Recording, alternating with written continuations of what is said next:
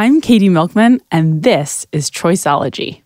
Act now, and we'll throw in this stylish end table at no extra charge. And you don't pay until 2021.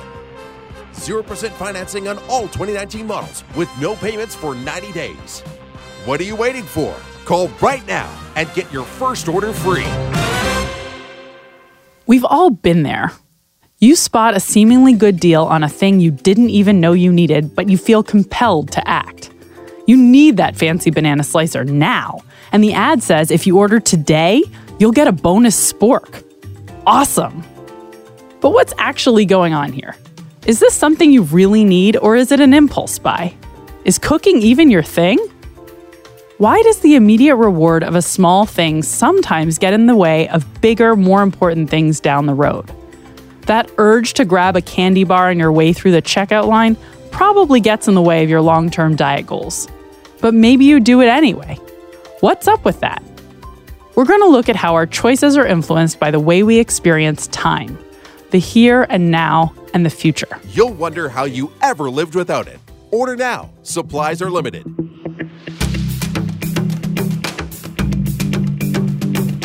This is Choiceology, an original podcast from Charles Schwab. It's a show about the hidden forces that can affect your ability to make the best decisions. We look at everyday choices and high-stakes judgments, and we analyze them to help you avoid costly mistakes.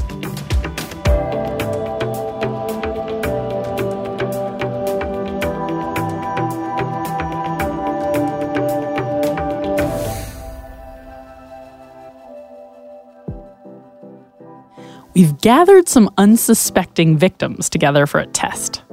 A battle of wills and willpower. We've gone out into the world to test an idea about temptation and time.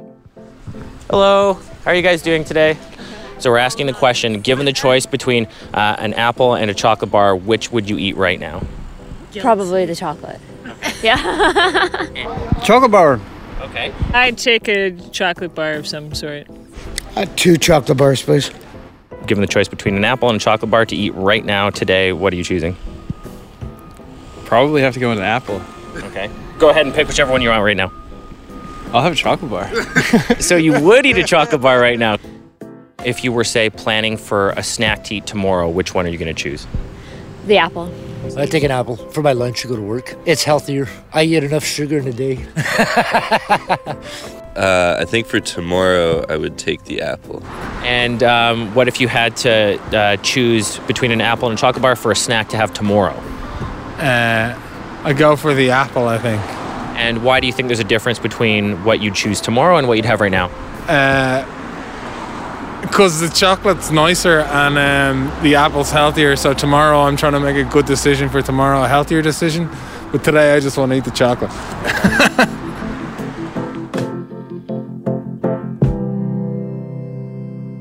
Did you hear what happened there? People often made different choices depending on whether they were deciding for the present or the near future. Why is that? I've got another example of this kind of behavior, and the stakes are a bit higher than choosing a quick snack at 2:30 in the afternoon.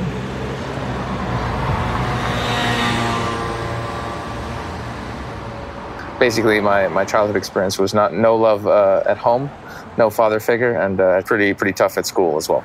Alex had a tough childhood. He grew up in a suburb of Toronto. His father left when he was 3.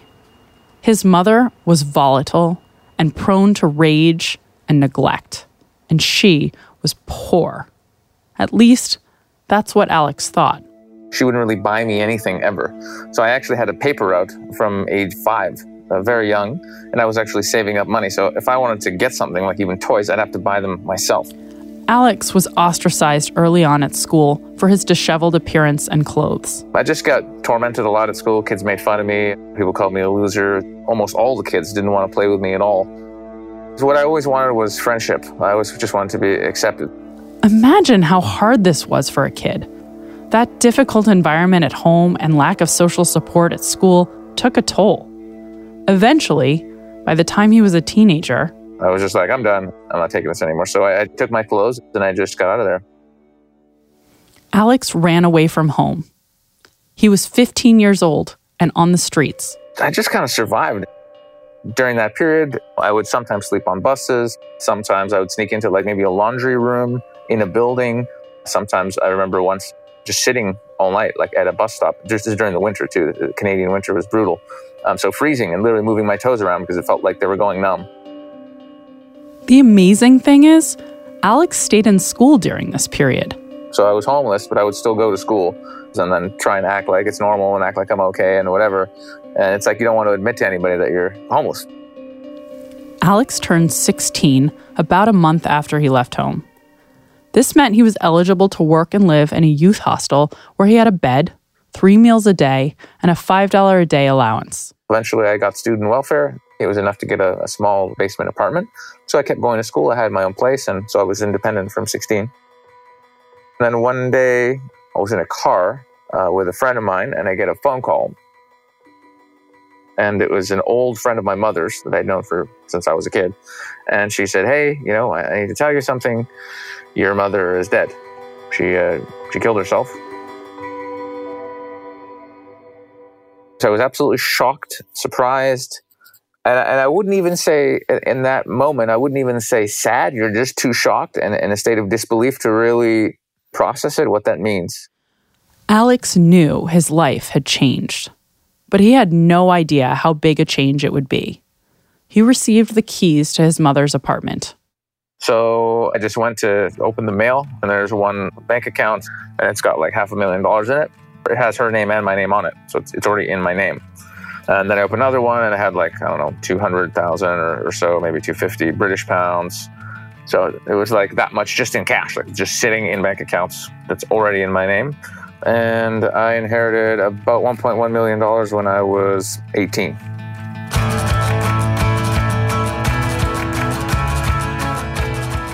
Alex had gone from neglected child to homeless teenager to a millionaire. When I actually started realizing the amounts and I started opening these envelopes up, you just start flipping out. You're happy, but you're also in a state of shock.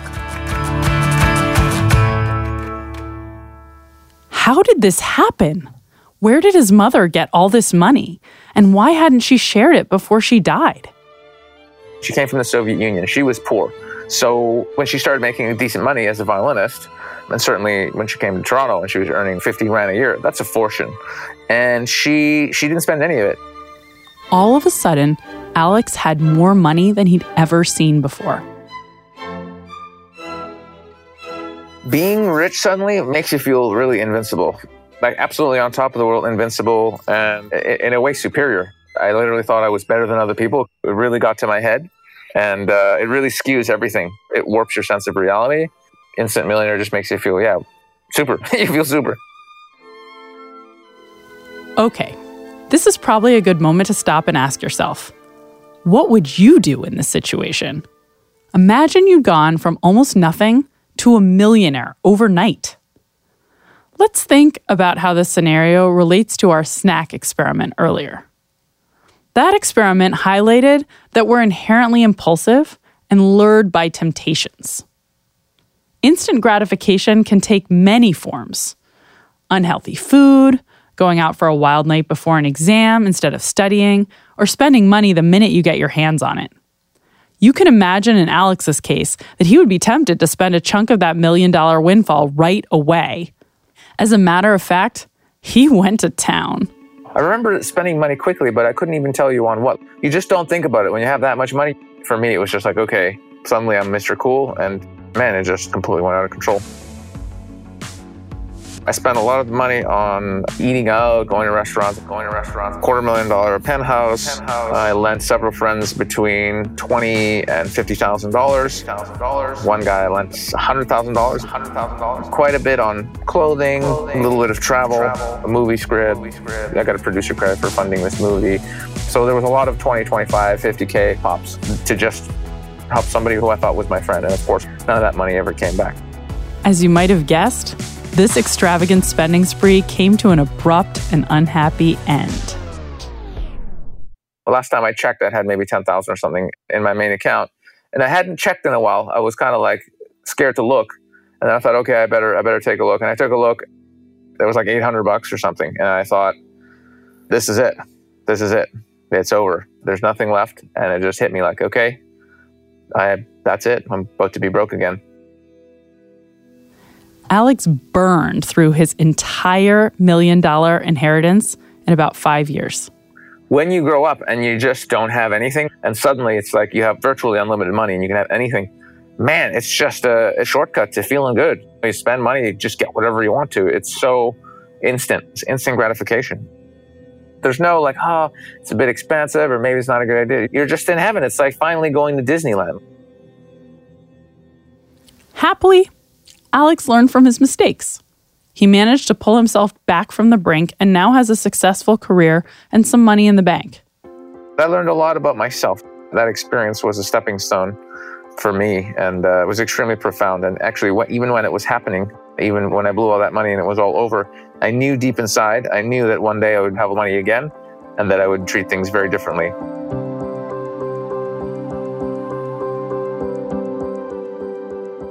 Alex's story isn't unique, at least in terms of the way he spent his money. Maybe you've heard cautionary tales like this before. There are quite a few stories out there about lottery winners, for example, who win millions and somehow go broke within a year. And even though windfalls like these are relatively rare, these stories do highlight a tendency that we all have, a tendency to prioritize the present over the future. There's a good reason we do that. But before I explain, I want to give you another example. Actually, no. I'll let Nobel Prize-winning economist Richard Thaler tell you a story from back when he was a junior professor. I invited a bunch of economics graduate students over for dinner, and there was something cooking in the oven, and we were having an adult beverage, and I put out a large bowl of cashew nuts that we started nibbling on. And after 5 or 10 minutes, I realized that we were devouring these cashew nuts at a rapid rate and that our appetites and waistlines were in danger. And so I rudely grabbed the bowl of cashew nuts and went and hid them in the kitchen. And I came back and everybody was happy. Oh, thank God you got rid of those nuts. We were going to eat them. And then, since it was a group of economics graduate students, we immediately started analyzing what had happened. And we realized, well, wait a minute, we're not allowed to be happy because the first principle of economics is that more choices are better than less. And before we had the choice of eating nuts or not, and now we didn't. So we're worse off, but we're happy. How can that be? And, you know, that got on my list of funny behavior that I should think about. And it's, of course, an illustration of self-control problem, that we knew that if the nuts were there, we would eat more of them than we thought was best.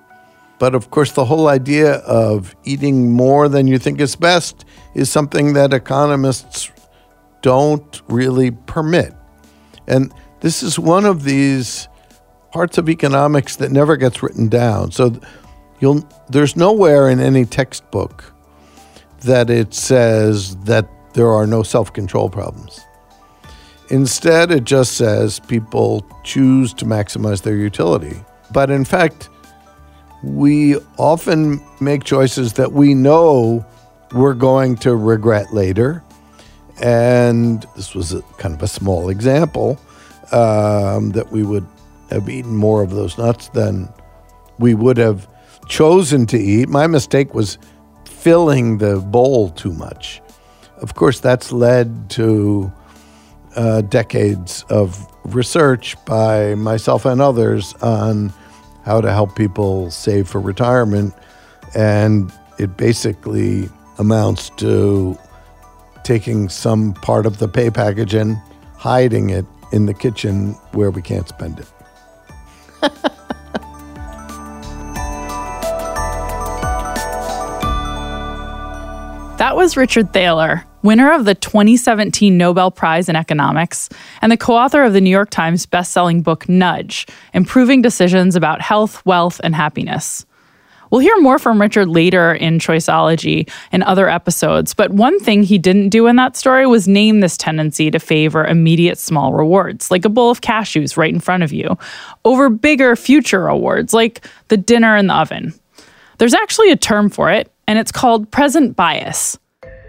It's basically the idea that people care too much about things that they can get or enjoy in the present relative to things they'll get and have to wait for in the future.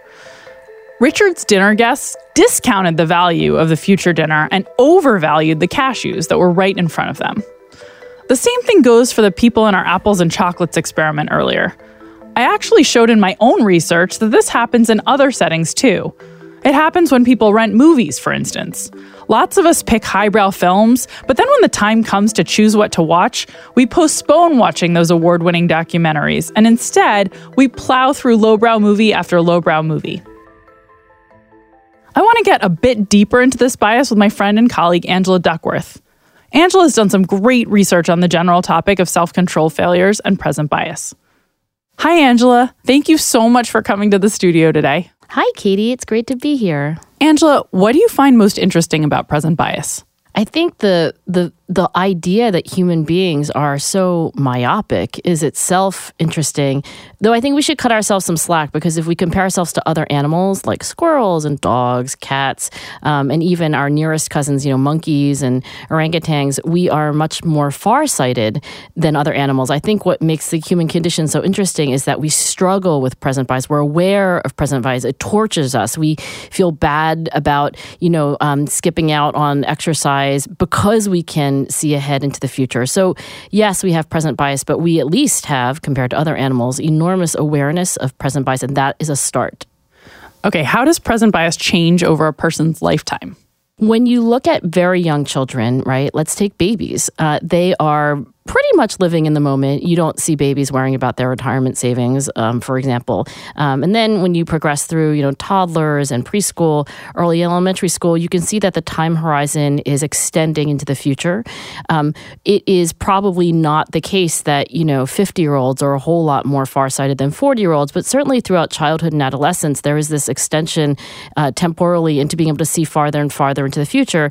Now, that doesn't mean that we can always do something about it. For example, adolescence is probably the most impulsive period of life, in a sense that adolescents know they're doing stupid things, but they're still doing them. So the idea that you're aware of the future doesn't guarantee that you're going to act in your future best interests. So does that help explain why a teenager who inherited $1 million might spend it down very quickly? Adolescence is such a fascinating period. I mean, anybody who has a teenager, go ahead and roll your eyes with me, because I have too. And teenagers are at their peak for reward sensitivity and sensation seeking. There is a kind of drive to do things that are novel, fun, exciting, and pleasurable when you are a teenager that you don't have as strong at any other developmental period, it seems. At the same time, your capacity to control yourself, your prefrontal cortex maturity, the strategies you have to regulate your impulses, those are coming along, but they're still developing. And that's why some people call adolescence the perfect storm, because you have these strong impulses for immediate gratification and yet still developing capacity to control those impulses. So, Angela, what's your favorite study on present bias? I really like studies that show how you can overcome present bias and, overcome the fundamental human conflict that we all have between now I can feel this good thing right away, it's going to be pleasurable, versus, 5 minutes, a year, 10 years later, I'll be better off. So what can people do? Really, the trick to self-control is to bring that gratification forward, not to delay gratification, but in clever ways to consume things in ways that are immediately pleasurable. And here's, one example. Ayelet Fischbach at University of Chicago has shown that when you encourage people to think of something as important, important to their long-term future, you don't actually do a good a job at motivating them as when you encourage them to think about it as fun and enjoyable. She showed this with gym goers, and the idea that if you could think about the thing you're about to do at the gym, that next piece of exercise equipment, how can you get the most fun or pleasure out of it? Actually, that's going to end up paradoxically benefiting you and your exercise habit in the long term. So one way to avoid giving in to immediate temptation is actually to make whatever you should be doing tempting as well. To try to make that future value feel like something that's enticing right now. I think that's actually the secret to self-control. We can basically toggle our immediate experience in clever, strategic, tactical ways. But it's so hard to resist temptation. It was Oscar Wilde who said, I can resist everything except temptation. And for many of us, we would say, oh yeah, that's exactly me. That's such a good quote. Thanks so much for taking the time to chat with me today, Angela. I loved it. Let's do it again. I'm Katie Milkman, and this is Choiceology, an original podcast from Charles Schwab. You might be wondering how cognitive and emotional biases can affect your financial decisions. Well, we have some help for you on that front. Check out our sister podcast, Financial Decoder. It's designed for people who want to make better decisions with their money. Mark Reapy hosts the show. Mark is the head of the Schwab Center for Financial Research, and he can help demystify some of the financial choices you might be facing so that you're better equipped to avoid mistakes. You can find it at schwab.com/financial decoder or wherever you listen to podcasts.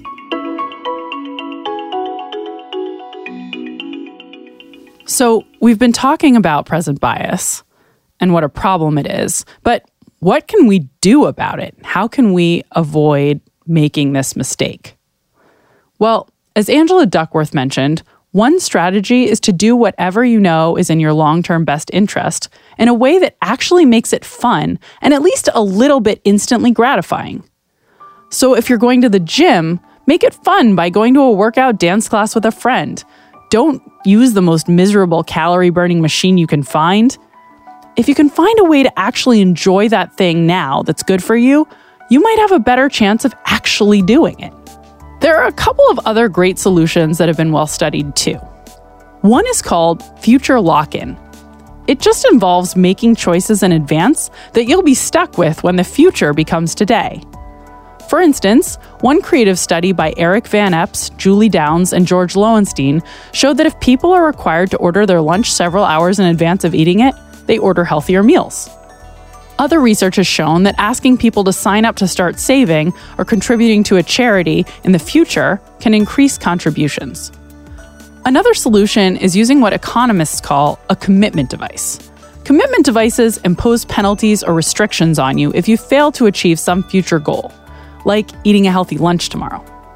For instance, an alcoholic who takes the drug Antabuse, a drug that makes you feel sick if you even sip a drink, is using a commitment device.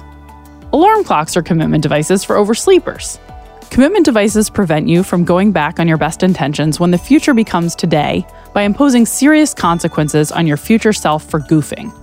And as a result, they can be a helpful fix for self-control problems. Just making commitment devices available has been proven to help smokers quit smoking and undersavers vastly increase their savings rates. So, even though it's really hard to avoid present bias, there are tools and strategies out there to help you manage it and to help shift some of the temptation of now into a more gratifying future.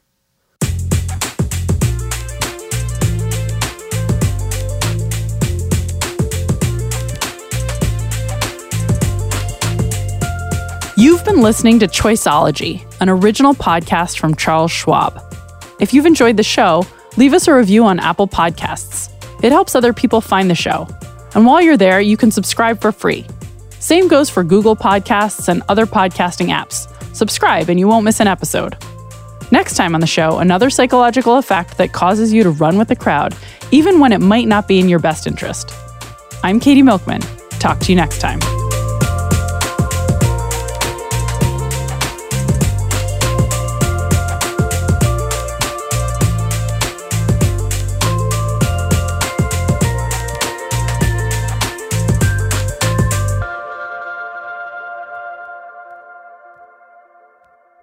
For important disclosures, see the show notes or visit schwab.com/podcast.